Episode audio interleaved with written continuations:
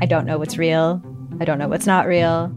Limited Capacity is a collection of six darkly amusing stories about the mysterious ways we interact with the internet and with each other. There's something going on with him. It's like an act. I don't trust him. What? You're staring at me like I should say something, but I, I don't really know what to do here. That's the whole name of the game. Don't talk about how the town isn't real. You understand? Limited Capacity, available now on CBC Listen or wherever you get your podcasts. This is a CBC podcast. You're listening to Chosen Family. It's a podcast. It's a live Facebook thing. It's a way of life. And it's produced and presented by the amazing people at Phi. I'm Trina Winter. I'm Thomas LeBlanc. And, And this, is, our show.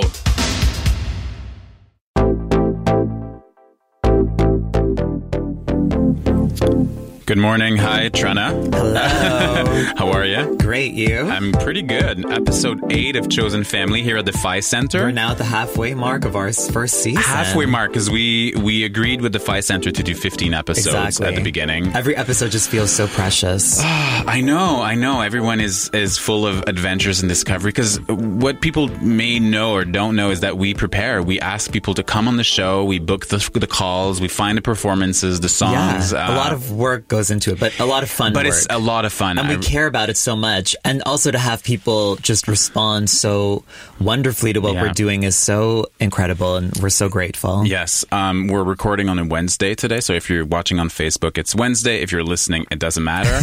um, but before we go into this, John, I had to ta- I had to share a story with you. Okay, yes. Um, Sunday night, I have a friend who asked me, he's like, "Do you want to go to church?"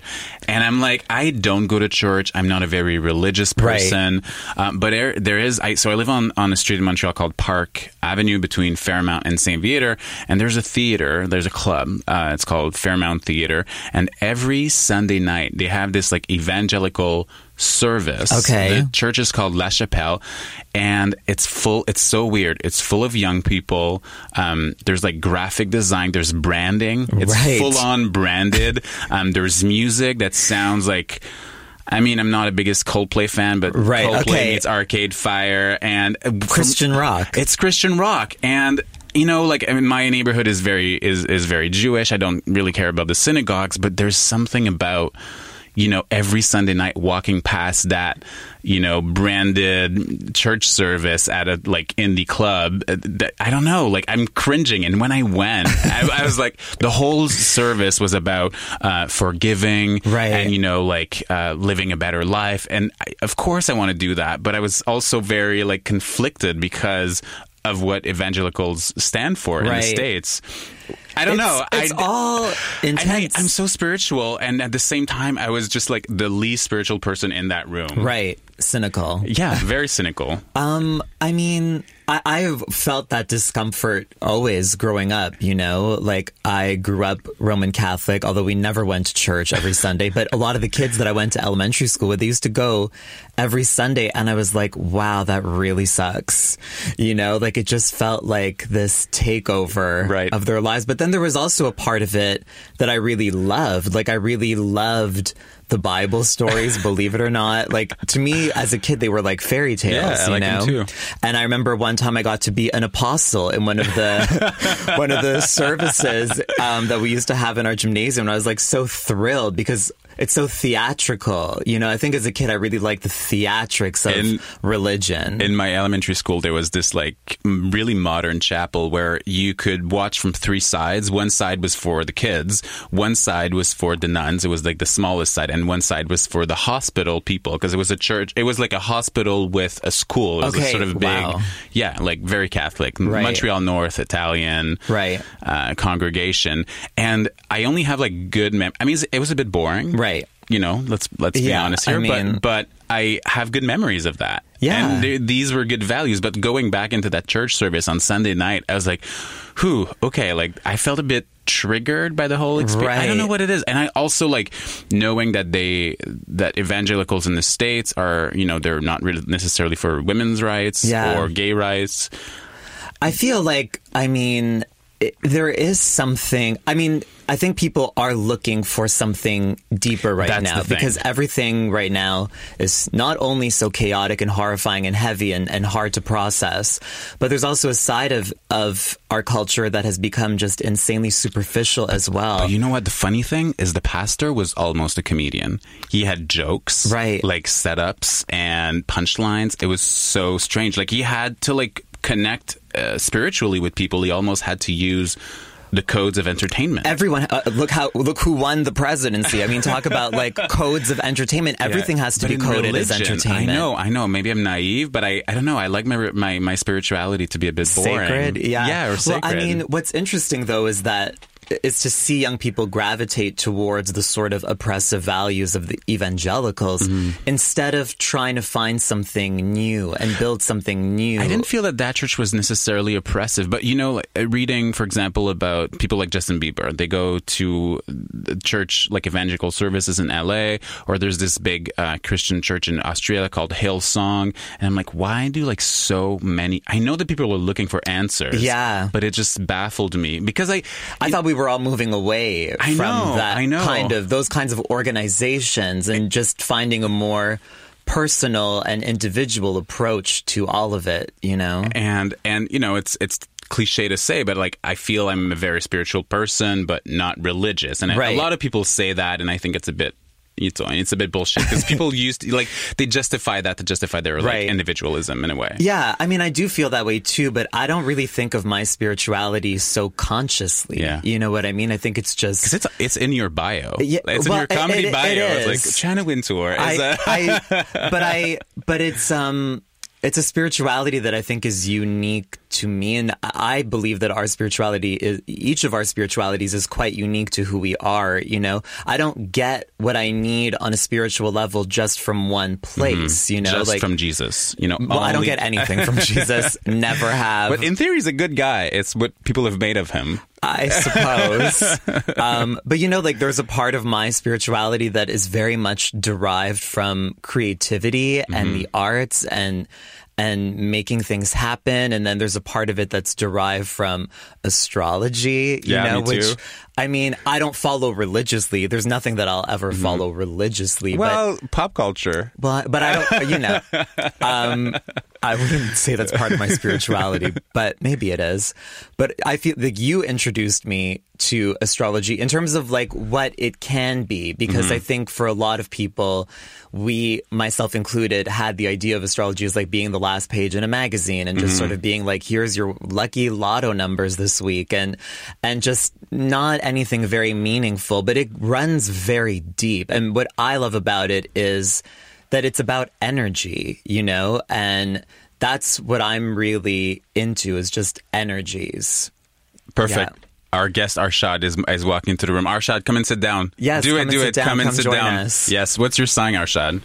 We're talking about astrology. Uh, You're Aries. Aries. Oh Sorry, my god, that's to check intense.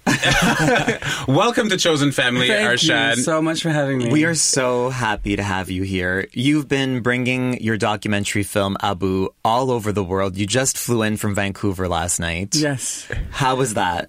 Fantastic. It's. Uh, I just want to say this show is awesome. I had. you. Thank you. Yeah, I've been I've been following you for the last few days, and the whole setup in Phi Center and Montreal. This is amazing, brilliant, and I'm you. really honored to be on your show. And I think I hope it does really well. Do you know in which time zone you are right now? Yeah, I'm in, the, been I'm in really- West oh. Coast. Yeah, but I just want to address what you were just talking Yes, about please. earlier. Yes, which we're going to get into, obviously. Yeah, How could we not? because I I'm not conflicted at all. I Right. think that this is clear uh, appropriation of uh, pop culture and uh, by the church. Right. And evangelicals are dangerous. Yeah. They must be stopped. And at the, at, at the heart of it, they are white supremacists, and they are the same as as. Uh, they're no different in their really in their ide- ideology as ISIS, Right. or as the Islamofascists. So I am absolutely not confused about it. I, I categorically condemn this. Yeah. Well, this is my feeling walking past every Sunday night. I'm like, they, they, you know, they look cool. They like have good branding, but like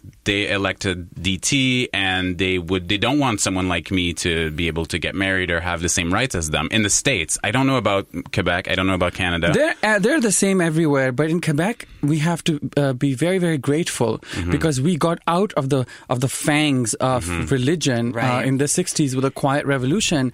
And you know i give this the example of Quebec, wherever I go in the world, where people are like, well, what do you do? There's a lack of spirituality. Corporate culture is taking over. I'm like, religion is a corporate culture of its in own. itself, yeah. It's a, a thug. It's a, it's a religious, this, this kind of dogmatic religion uh, is, is the only reason you see that club and all that money and all that comedic guy stand up show routine Right. priest trying to rope people in is because in the last few years, so much money has been appropriated towards the uh, the churches. Yeah. Like George Bush, uh, you know, I believe he he moved he appropriated uh, uh, increased the amount of money going to churches by two hundred fifty percent or something Wow. outrageous like that. Yeah. So when you put so much money into it, then obviously you're going to have the money to because the churches know they're losing their Right. power because of social media Yeah. and because of plain common sense going around. But I, I tell you, we have to vehemently, with all our might, oppose this kind of uh, this kind of appropriation of our culture. So for people listening or watching who don't know you, who don't know why you're here, you're you're a phenomenal filmmaker. uh, your your film Abu is a documentary uh, that that you launched this summer. Correct? yes, that's right. It that- world premiered in June. and uh, and that you've been presenting in festivals all over the world, and it's about your relationship with your Abu. Your Yes, father. with my right. father. And I feel like we're so excited to have you. And I feel like for our listeners to really get the most out of this experience, tell us about Abu, the film, in your own words.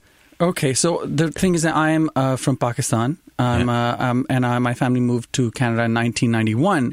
And the biggest shock to me was the fact You were 15 or 16, right? Yes, Yeah. and I was I was shocked that I was brown. I had no idea because you know in Pakistan we have uh, we had one television station and we had so many different uh, kind of uh, shows. We had Chinese shows, we had uh, Russian shows, American, British, Australian, um, of course the Pakistani shows. So we we were really conditioned to understand that there's all kinds of people in the world. Right. But when you come to Canada, everything is the same, and I did not find any representation of people of color, proper representation, besides like the Cosby Show, you know. Right.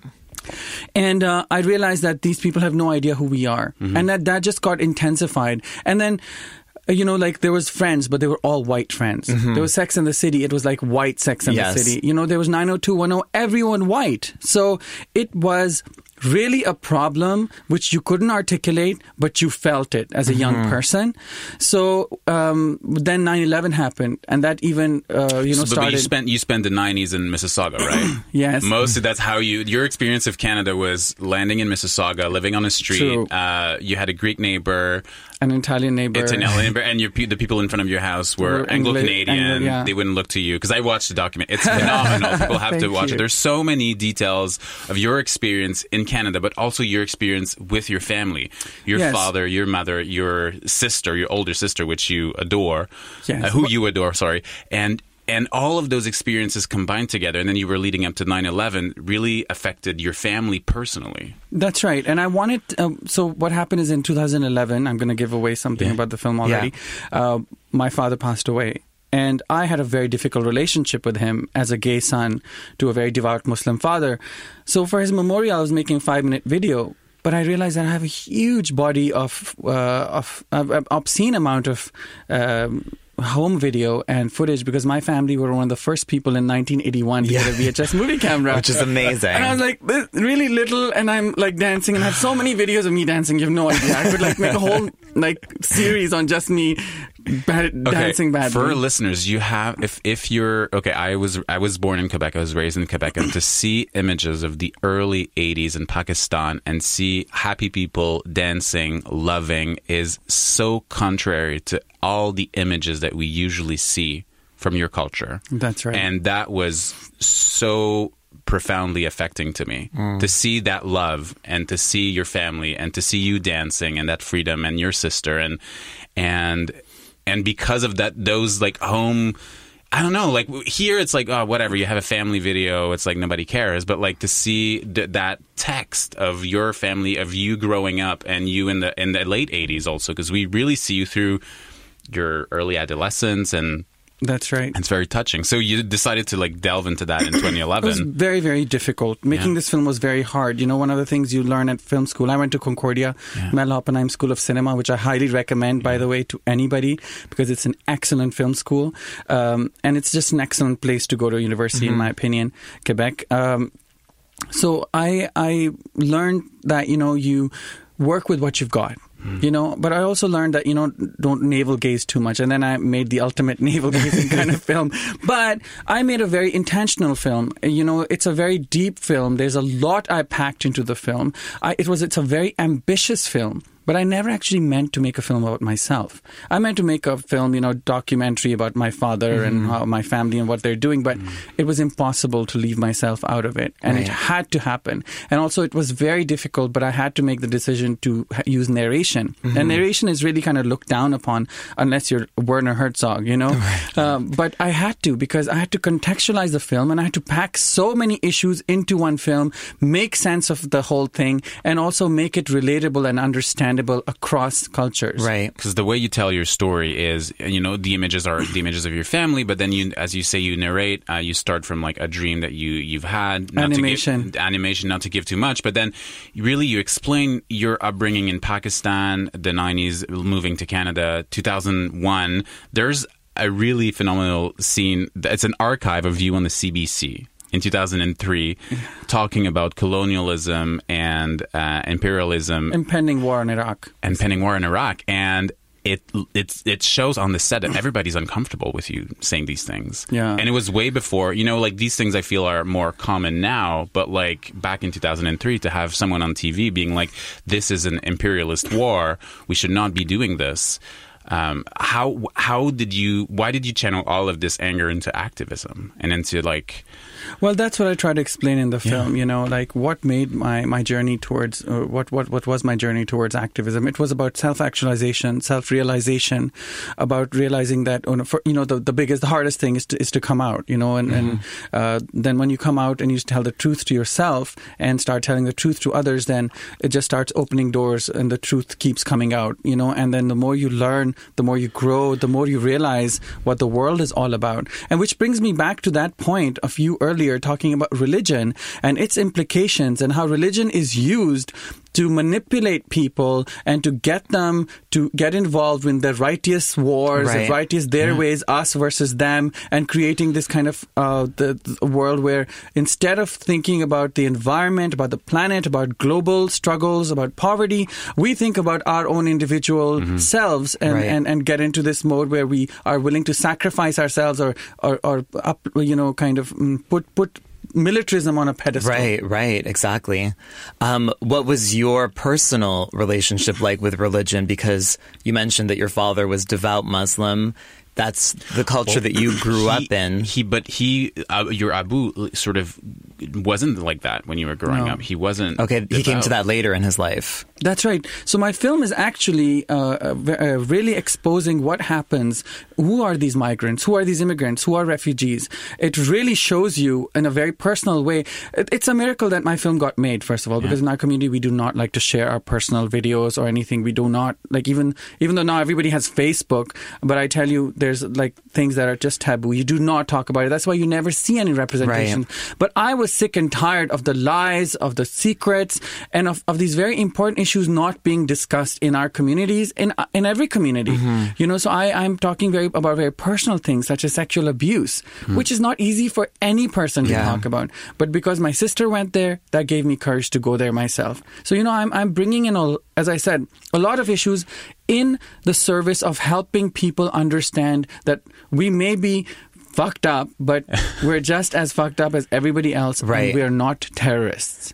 No, Yeah. of course, of course. And in terms of that realization, like everybody is fucked up, people have a very personal response to your film. We were talking a bit earlier before the show started. You've been able to bring your film to so many different places in the world and have these interactions with people that have seen your movie and have been moved by the film. What has that experience been like, that exchange between you and the people going to see your film? You know, I, I it's overwhelming. I get standing ovations. Just now, I won Best Feature Award at a, a film festival in Vancouver. In Vancouver. Vancouver, yes. Yeah. Congratulations. It was shocking because I mean they gave the best documentary award and I was like, okay, great. So best feature is going to go to a fiction, which is normally the case. Right. But the jury was so emotional. Hmm. They all hugged me and people came out of the cinema, you know, crying and happy and and telling me things and constantly I hear I wish I had brought my parents or I wish I had brought my children. So th- the film is playing this Saturday at uh, the Image+Nation Film Festival at 1 p.m. I really encourage people to come and bring their families so that they can, uh, you know, they, they will have they will get a very enriching experience. So people are coming and telling me how necessary this film is and how I've articulated their anguish. That's a great feeling. because there Arshad, there's so many layers in your film. You t- there, the, the, there's obviously the sexuality, being a queer man, and then there's immigration coming from Pakistan, and then there's imperialism, the and just the like the sexism, also the relationship, sexual abuse, as you touched upon. But the way it's laid out and the storytelling is not. It's overwhelming at the end because you're like, wow, all of this, and then it ends with love, which is, I think, a good thing. Um, Well, the reason that you have been so moved by the film is not because of just my ability. It is because I had an incredible editor, Etienne Gagne. Yeah. He's he's Yeah. a magician, Yeah. and I had a sound designer Sylvain Bellemare who just won an Oscar for Arrival. Wow. And I had a producing partner Sergio Kirby. I Yeah. mean these and, and writing partners Matt Jones, Shelley Tepperman, uh, you know, and, and my narration was directed by Umar Majid and Deepa Mehta. So I had a team working with me. You know, So that's that's my question. You so because I heard the story where you were working for an airline and you saw Deepa Mehta, the famous Canadian uh, Indian Canadian director, on the airline. Was that before you got into film? Well, you were a film fan, but yeah, before but you got into film before production. 1998. I'm- I'm- what's what's that story? I Tell was doing a daily flight. You know, I was working as a flight attendant, which, by the way, is a job of privilege. I was Yeah. in school. I was working as a flight attendant. I was living this really, really great life. And I had her. She was the only passenger in business class going to India, uh, coming back from India. And no one on the flight knew her. I'm like, oh my God, that's, uh, that's Deepa Mehta. She made fire. Because your parents, you grew up in, in Pakistan, but your parents were born in India. Uh, yes, that's right. Yeah, so- Both my parents yeah. were born in India and they were refugees to Pakistan. to Pakistan. So that's something also I contextualize and address without going too much into the politics of those countries. But you have a, do you do you feel a sense of belonging with India?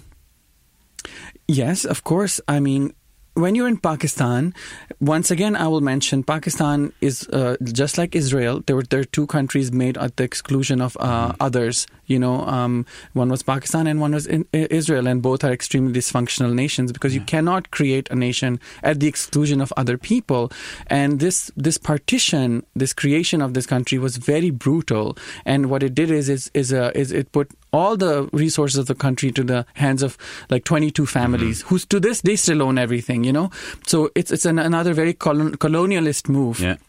which divided families divided lands divided people forced migration almost 2 million people died and to this day that wound is is existing. And now of course pakistan the most powerful mm, it's, it's, the corporation in pakistan is the military which is the ho- biggest employer in the country Right. which really controls the country in almost every possible way.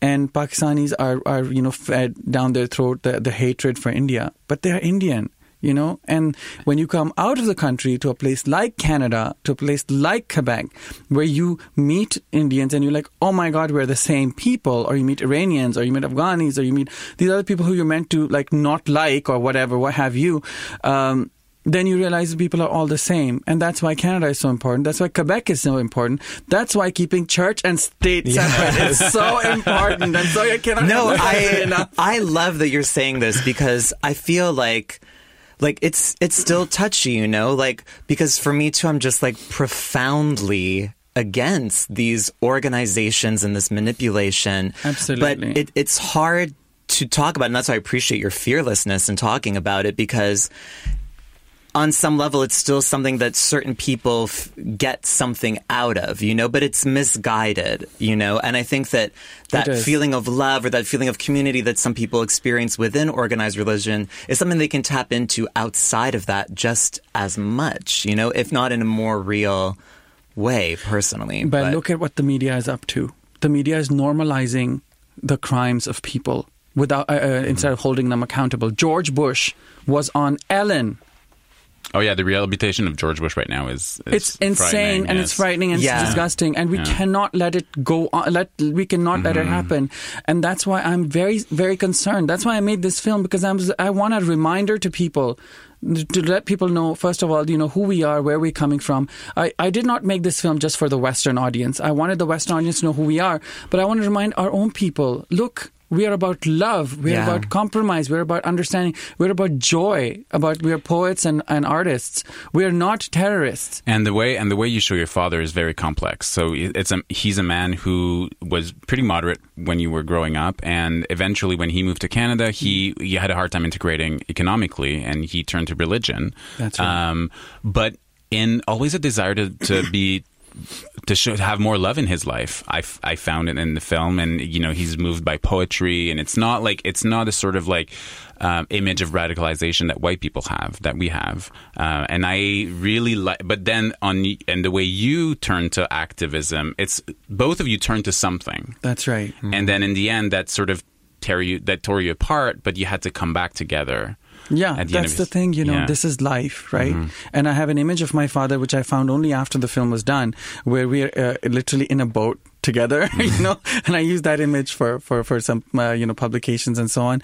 But this, the fact is that we are all in the same boat, you Mm-hmm. know, and we are all trying to find that elusive place called home. Yeah. And the film is really about a child and a parent and trying to find that harmony between and the relation in a relationship um, in a in a society which is full of turmoil, full of uh, you know things that that are working to tear people apart rather than bring them together. Right. It's very touching to me also to hear you say nice things about Quebec.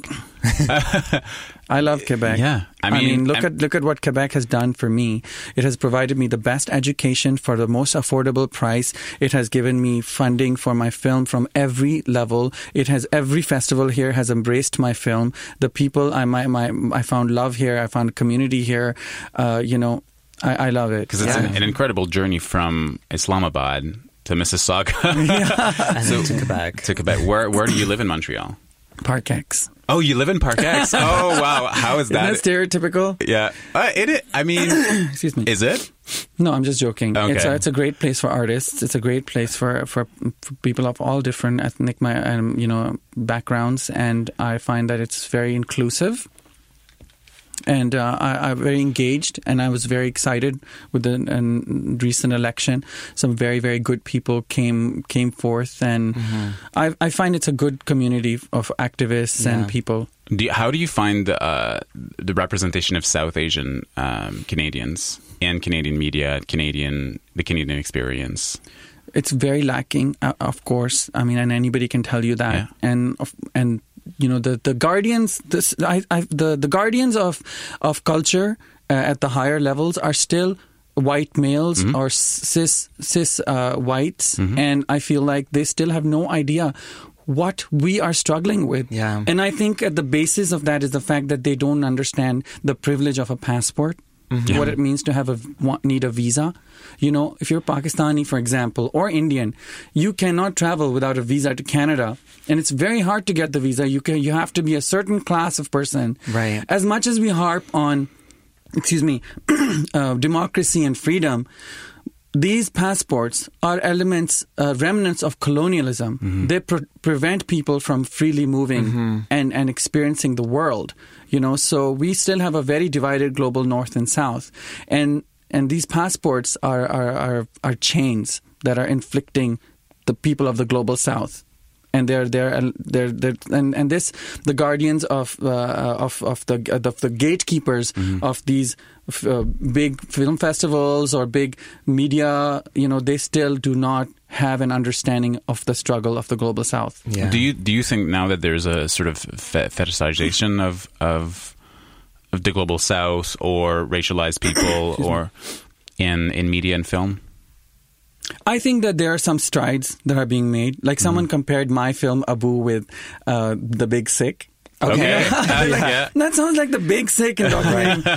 I'm like, oh, I never thought of it that way. But my film is, of course, very Okay. funny. It has a lot of comedic elements. It's also moving. But, but you know, there are these people uh, like Kumail Nanjiani Yeah. and like um, man, um, of, uh, Aziz Ansari, uh, who who are you know pushing the envelope, you know, and and getting uh, getting known, and that's very very exciting. It is an exciting time. It's a good time opportunity. Do you think the film will open doors for you outside of uh, of Montreal, Quebec, and in terms of filmmaking, in terms of opportunities, in terms of because a film is really when you're a filmmaker is is really how you you get work, you meet other people, you I'm hoping that people will see the film and be moved by it. The Yeah. CBC is presenting a 45 minute version of the film. Oh, that's amazing. Um, yeah, and uh, also the CT is, uh, Doc Channel, which I recommend everybody to subscribe to, is going to have the full version of the film sometime later next year, and I'm very excited about that. So people who have seen it are moved by it, and that's exciting. That's wonderful for me,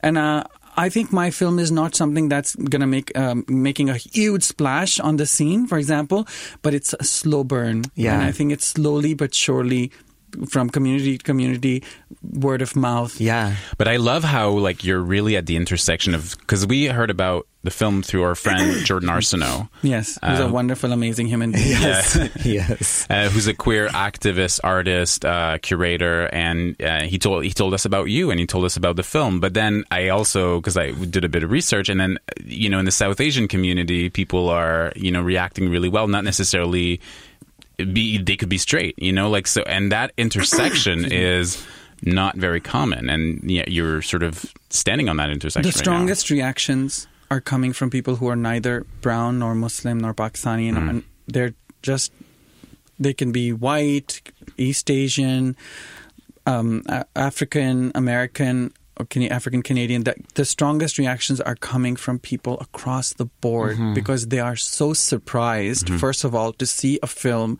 about people that they had very huge misconceptions about, as you correctly point out, Thomas.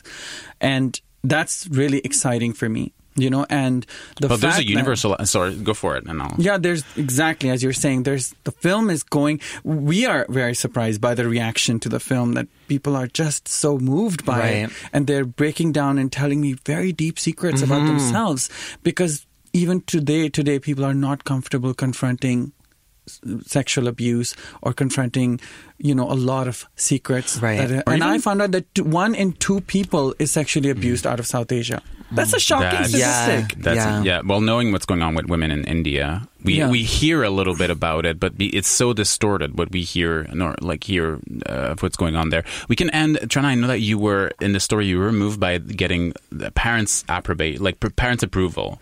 Well, that something idea, that, like that that need that we have to be understood by our parents, Yes. and and what happens to us emotionally if we don't get that approval. Yes. You know, um, did do you find that you were able to to come to some sort of reconciliation either with your father or just within yourself putting this film together? and even your mother, I because your think that's a really good Yeah. question. Okay, that's very important because they really, if you think about it, when I thought about it, because this film took a long time to Yeah. make, at the essence of it really was this acceptance by parents. That is the hardest thing, Mm-hmm. and that is a very important thing for human beings. And when they don't get it, it's it's very challenging, especially for sensitive people, especially for artists. You know, Yes. and sometimes they struggle for this all their lives. The first time uh, I had my Canadian premiere at Montreal at the Fantasia Film Festival, and my mother and my older brother and older sister from Pakistan were here in Montreal, and they refused to come to the screening. It threw me into a depression, you know, really, because my mother's participating in the film. I had a very difficult time with that. I, I like blocked all social me- my family from social media. Yeah. I was very devastated, you know, because here I am. I worked so hard on making this film, you know, which is basically at its essence trying to justify my existence and the existence of people like myself. No one should have to make a film to do that. And but then eventually my mother did come and see it in Toronto at it was opening film at the Reel World Film Festival, which was a huge honor. Yeah. It's a great screening, sold out a week in advance. I got a standing ovation again, and uh, my my mother saw it and she said, "Oh, it was kind of funny." and then she said, "She said, oh, it's not." It's not so bad, which in Right. Ammi Pakistani terms means it's amazing. Fantastic. And then she said, you know, later she said, I'm proud of you. Hmm. That was shocking. And I was like, huh? Say it again? I was in shock. And that's something, you know. Yeah. That's something that she saw this movie. It was painful for her. I had Deepa Mehta on my right. I had my mother on my Wow. left. Deepa Mehta la- laughed throughout the film. My mother cried throughout the film. And of course, it was hard for my mother to see those scenes of my father dying. Yeah. And, uh, but, you know, it was fantastic. It was a very moving and wonderful thing to hear that, okay, I have not been utterly useless in my. No, quite the opposite. Arshad, thank you so so much. Anybody listening, you need to you need to watch. You need to see this Yeah. film. Oh, Yeah. thank you so Thank, much for this has having me on been an on, it literally felt like five minutes. I can't believe Yeah, it's been we are wrapping up yeah. this interview. This is crazy. Thank you Thank so you for having me. much. So oh much my love god. and so much respect. Thank, you. Thank you for having me on the show. it's a great you. show. Awesome. Thanks.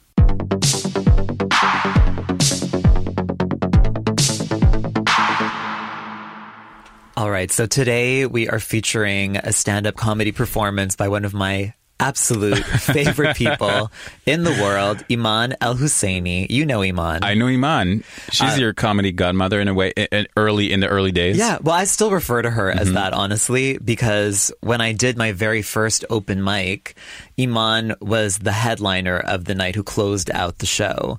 Um, and she saw me and just came up to me after and just really understood me right off the bat. And it's because of her that I never really had to do all that many open mics. So here's like the confession because Iman started putting me in shows that she was booking and and then from that other people put me in shows so like i never had to really do that many open mics honestly in four years of doing But you comedy. don't want to. i don't want to It's fine doing open mics. You can te- you can test new material. No, no, there's no it's shame. weird. It's like i'm not shaming people who do open mics i'm just saying thank god for iman because she just helped me like right off the bat just do the kind of stuff that i wanted to do she's Canadian. She's her heritage is Palestinian. Palestinian, and she lives in New York now. Yes. And she's married to an amazing Jewish girl, a redhead. Iman loves redheads. Yes. Um, she's married to Jess Salomon, who's, Who's also, also- brilliant. And together, they just make this incredible comedy duo. And they just launched a new comic strip, The El Salomons, about their married life and their move to New York. And they're just two people that I adore so much. And I'm so excited for you all to listen to Iman El Husseini on stage.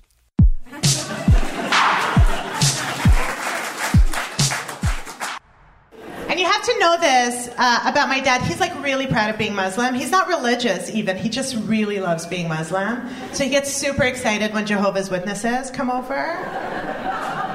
He invites them in, you guys. He invites them in like, oh, come in, come in, my friend. I show you who converts who. Come. We must we must have some Arabs in the audience, huh? Good. Okay, Allah. Holy shit. Very proud. Good for you. That's good. Usually they're like, shut up. We tell people we're Cuban. Don't say anything. That's awesome. I love being Arab. I loved I loved growing up with Arab parents because it's constant comedy, right? Again, like I said, I thought I thought my parents were religious growing up uh, because they used the name Allah often in their sentences, right? So especially Inshallah, God willing.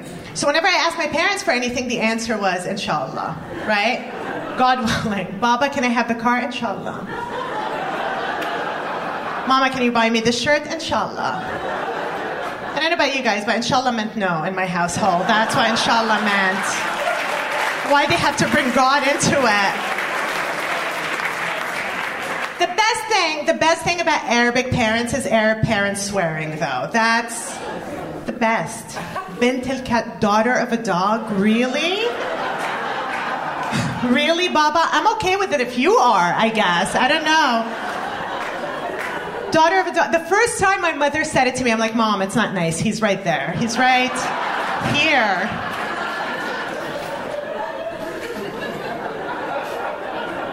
I do love being an Arab in North America because people are either afraid of us or they feel bad for us, really. So it's a win win situation.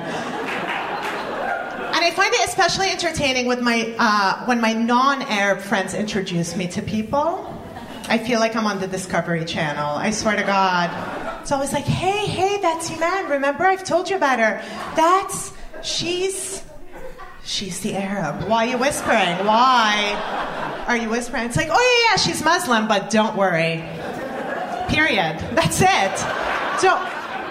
And of course, this awkward introduction is immediately followed by a discussion on food. Like, hey man, it's really nice to meet you, and I just want you to know, I really love falafels. In all fairness, I feel like people panic. They meet an Arab for the first time. They're like, oh my God, quick, say something nice before they explode. I don't know going to happen. That's why I sincerely believe the most powerful word in the Arab language today is hummus. You say hummus in front of white people, you guys love that stuff. It puts you at ease, right? It calms you down. You love hummus. It's, it's crazy. Still laughing on the hummus. As soon as I said hummus, you guys love it. It's great. Like hummus is white people's new mayonnaise. Let's be honest. Thank Allah for hummus is what I like to say. Uh, but some people take it so far, too far. Um, like I called my friend Bob the other day to go out for dinner, and he's like, "I'm having dinner right now. I'm having hummus. It's a spread for God's sake. It's not a meal. Put the carrots down, okay?" Trina, this morning you got to talk to someone who's uh, one of your favorite people online on Yes. social media. Jeffrey Self. Um, I, why do I? I don't know that person. Who's he? Well, Jeffrey is um, an amazing actor. He had a web series a couple of years ago that was really successful. Um, he just published his second young adult novel called A Very, Very Bad Thing. His first one was called Drag Teen. And Jeffrey is just this great um, online personality, but not in. Not in the way that we're no, used but if to you it if right you now. if you're into that person, I don't think he's, he's phony Well, or shallow. No, because Yeah. Jeffrey is someone who runs deep. You know what I mean? Like, because I feel like when you say the term online personality, at least for me, the the immediate thing that I Imagine. I have a rash. I have a skin rash when have- you say that. exactly. that. It makes me want to throw up because it, it's usually just these people who do anything to get a like or just drive the numbers up, which I'm so fed- engagement, Trina. Engagement. no, but I'm so fed up with it. Can we just side note? I'm so fed up with people who are only it's noise. It's, just noise. But yeah. I'm like, we need to go deeper. And I feel like Jeffrey Self is someone who goes deeper. He's so smart. He's so on the ball. He's funny. He's just as obsessive about pop culture as we Wow. are and like really obscure shit. And I'm just so happy that I finally got to talk to him. So let's listen to that.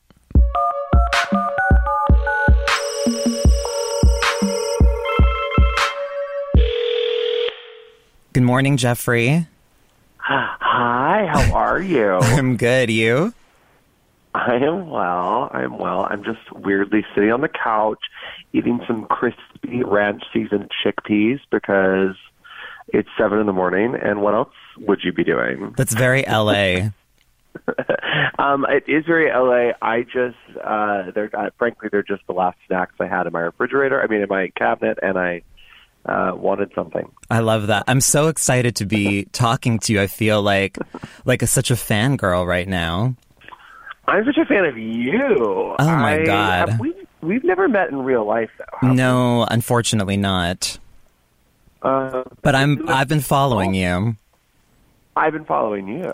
I've Um, been very much following you. One of the things that I love about your approach to social media and even in your your amazing podcast, you're just very honest and authentic and I feel like that's something that is just rare right now, you know? Well, thanks. That's very nice. I uh, I really appreciate that. And you have a new book out. Congratulations. I do. a very, very exciting. bad thing. Yes, that is correct. Your second Um, YA, a- right? yeah, that's correct. Yeah, it's a YA, uh, young adult, um, and uh, which has nothing to do with that Charlize Theron movie. It is, a, it is a simply a genre of, of books. Um, but uh, uh, yes, it's called Very Very Bad Thing. Uh, it just came out. Uh, and it is a story of like a young queer relationship and uh, the first time these two uh, boys have ever been in love before, and how uh, far they allow a lie to be taken for the sake of doing something for the better good. That sounds amazing. And I read in the description something that I loved was that the protagonist feels like they're the only queer kid in their school, in their town. Did you feel that way when you were growing up? Yeah, I mean, so it's set in the South. It's set in North Carolina, um, and I'm from Georgia, uh, and I actually went to school in North Carolina. Uh, and uh, yeah, on some level, I definitely felt like the only uh, queer kid in my town. I mean, you know, I grew up at a time where I feel like pop culture was just beginning to have that, you know, that shift we all experienced, uh, where, you know, between like Queer Eye for the Straight Guy and uh, Will and Grace and that whole era, where all of a sudden there were a lot of gay men on TV per se. Uh, it was a you know a very specific kind of um, you know rich white gay man Right. uh, on the on the TV, but it was like the first step towards some sort of visibility um, within a queer you know persona on TV. So I mean, I definitely like got you know I benefited from from the beginnings of you know such big change that we you know we're now beginning to see the the results of. But uh, but yeah, I mean, I definitely felt you know pretty outside of uh, the you know the world uh, that I wanted to be a part of. You know, you you definitely are like finding gay characters in movies and or you know queer movies and reading watching them and going, oh wow, I want to you know move into that world and out of this one. Uh, Yeah. and uh, that's kind of something I wanted to capture with uh, And um, character. Yeah, between your first book, Drag Teen, and now this one, I'm guessing on book tours and stuff, you've gotten the chance to to like see the kids reading your books. Like, what kind of feedback have you gotten from them? Yeah, I mean that's such a cool thing. I mean one one great thing that I really loved about working in the the YA space, if you will, uh, so ridiculous, um, is uh, uh, they the the entire that entire publishing community is really really um, supportive of uh, you know as as as diverse a subject matter as as possible. And in that they you know they they came to me and when I first was talking to them about doing a book and you know they said we, we you know basically we have plenty of books about coming out and Right. plenty of books uh, about the you know keeping the secret of being of being gay from your family and how to talk you know talk about it out loud and whatnot. And you know obviously those books are you know incredibly important. Uh, it's a, obviously incredibly important subject matter.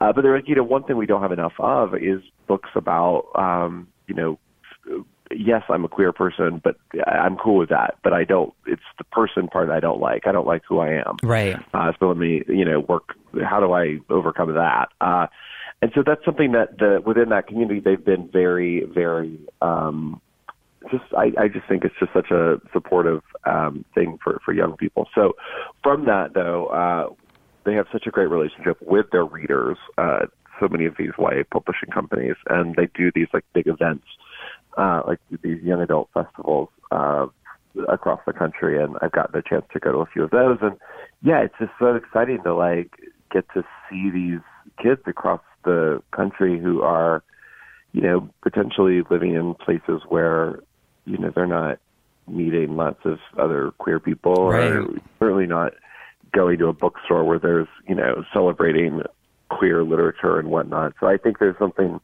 um, exciting that to see that, like, you know, I went to one in Texas where like schools are busing in these kids and like they're getting the opportunity to like independently walk over and be like, oh look, you know, this is the queer table, Yeah.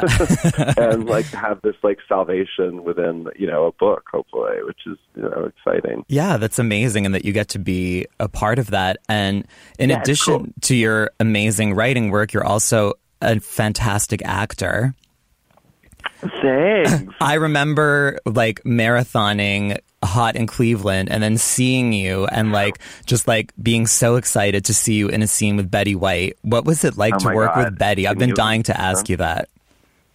Um, incredible. So like when I first moved to LA, uh, I was like, I like had a meeting with someone who worked on that show, and they're basically like, so why did you want to meet with me? I was like, I just, I don't give a shit what it is. I just need to be in a scene with Betty White. um, within my first year in LA, and they made it happen.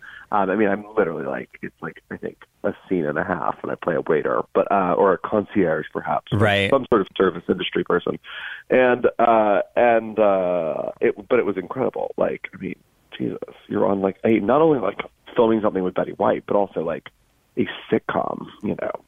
Um, and uh, it was it was a very uh, very surreal, uh, I believe, two days of my life. Uh, and it's actually like the one piece of acting I've ever done that um, I feel like my grandmother is happy to talk about.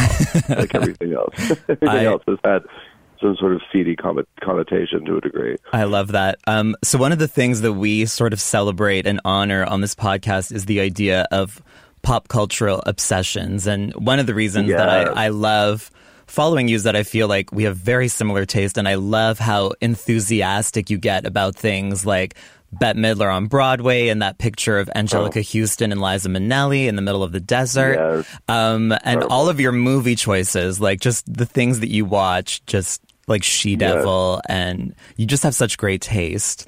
Um, Oh, what are you really obsessed with right now? Ooh, current intense obsessions. Ooh, okay. Well, first of all, I things I'm obsessed with that I'm reading. Tina Brown, who used to be editor of Vanity Fair, um, just released her like book of diaries from the '80s, and it's like the most delicious slice of insight into like celebrity culture of the '80s and uh, in New York specifically, uh, and it, like not just within fashion, but just within all of pop culture. So Right. that I'm de- like devouring that. I highly recommend it. Uh, it's called the Vanity Fair Diaries.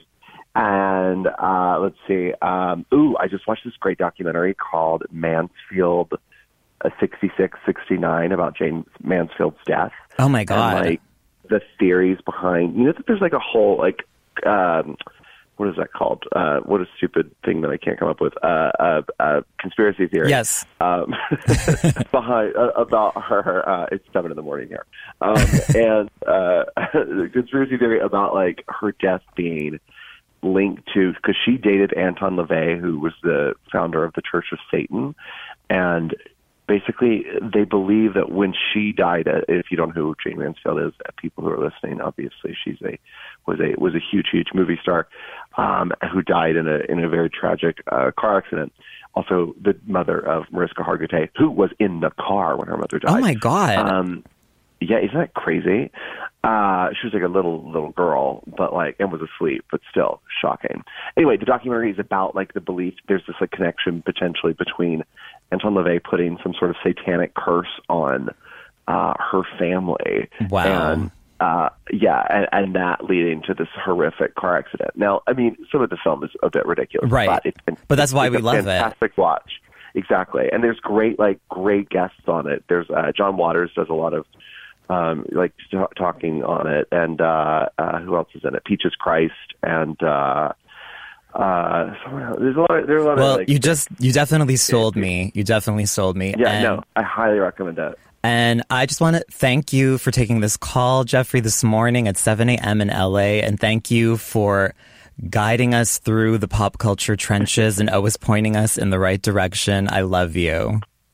I love you, and uh, I, I hope to get to meet you at some point. Come to LA. Uh, me too. I really hope so. I hope you have a great day. All right, yeah, you too. Okay. Uh, enjoy. Uh, happy. well, you're not even here. No, we don't do that. We do Thanksgiving in October, but it's all good. I hope you have a happy Thanksgiving. And we're thankful for you, Jeffrey. I'm thankful for you. All right, I'll talk to you later. Bye. Obsession. Obsession. What are you obsessed with? What am I obsessed with? Trina, time for obsessions. I know. What are you obsessed with? Oh my god, I binged watched uh, Alias Grace, the uh, CBC Netflix series uh, last weekend. It's only six episodes, forty five minutes each episode, so it's not a lot of commitment. Right. You know, I it's not like seen it yet. it's not like four seasons of thirteen Right. episodes. Um, so it's the story of this uh, woman, Grace Marks, who is a Northern Irish immigrant to Canada in the nineteenth century, uh, emigrated to Toronto. She had to leave her family because her father was abusive. She had to work she ended up working as a servant in a house made uh, like became best friend with uh, a young woman named mary um, beautiful relationship and then something happens to mary and uh, grace the irish woman has to change house and and she commits a murder and that's a real story um, well the murder is a real story Right. and margaret, margaret atwood because it's a margaret atwood no- novel sort of like created everything that's around it, all the context, Right. Because we, don't know that much about that woman, of course, because Mhm. she was a, an uh, immigrant in the in the 19th century, and she the person the character of Grace is so complex Right. and beautiful and well played by Sarah Gadon. Um, it's written by Sarah Polley, uh, who uh, adapted the the novel. Uh, it's Mary Harron, the director, Okay. directed it. It's all women, and it's a beautiful, beautiful series. I, we, I will not tell you if she committed or not. Yeah, the don't murder. tell me. Don't ruin it. Um, but she ends up in prison, and then the whole show is basically that she is in therapy with uh, the psychiatrist, Okay. um, which is all fiction because obviously in the 19th century, Right. no doctor would sit down for like weeks with like uh, someone Right. who's in. well, in. Margaret Atwood is Yeah. just like. I, I, mean, need to watch the Handmaid's Tale. You Handmaid's need to watch now. The Handmaid's Tale. I mean, that could easily be one of my exceptions too, but I feel like. I mean, we're all obsessed with it. It's, it's horrifying. It's incredible how Margaret Atwood is just so, you know, just she just sees everything, Hmm. you know, and you know, it's it's an amazing thing for an artist to have one masterpiece. That Hmm. alone is already incredible, just to have one. But Margaret has so many. It's crazy. and has- one of my obsessions um, is her novel Oryx and Crake, um, which has not been turned into a miniseries yet, but I heard that it is going to be. I think it's HBO that's doing it, and it's also like The Handmaid's Tale, a sort of dystopian novel, but it is such a powerful novel. It's part of a trilogy. It's the first in three books, but just Oryx and Crake by itself alone is already so overwhelming and it's terrifying too because it's it's all I, happening. I have a confession. I've never read Margaret Atwood. well, but start with to. Oryx and Crake. Okay, honestly, start with Oryx and Crake. She she does a cameo in uh, in Grace uh, Alias Grace, And she had a little cameo Yeah, in Handmaid's yeah, Tale too. yeah. I like that. She, I, I mean, it would. She would be a dream guest on the show.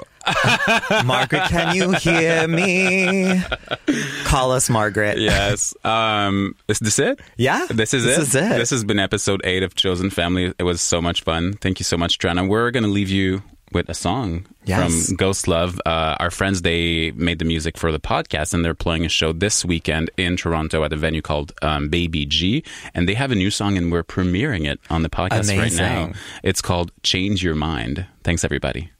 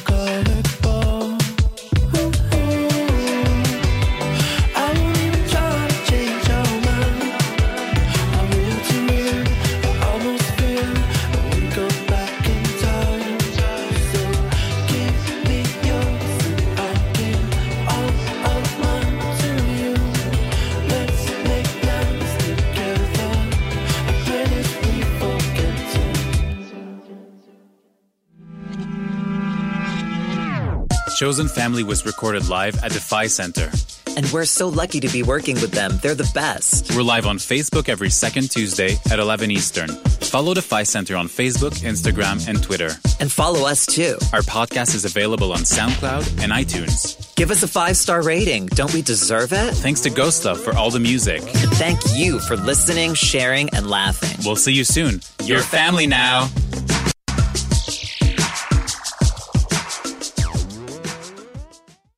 For more CBC podcasts, go to cbc.ca slash podcasts.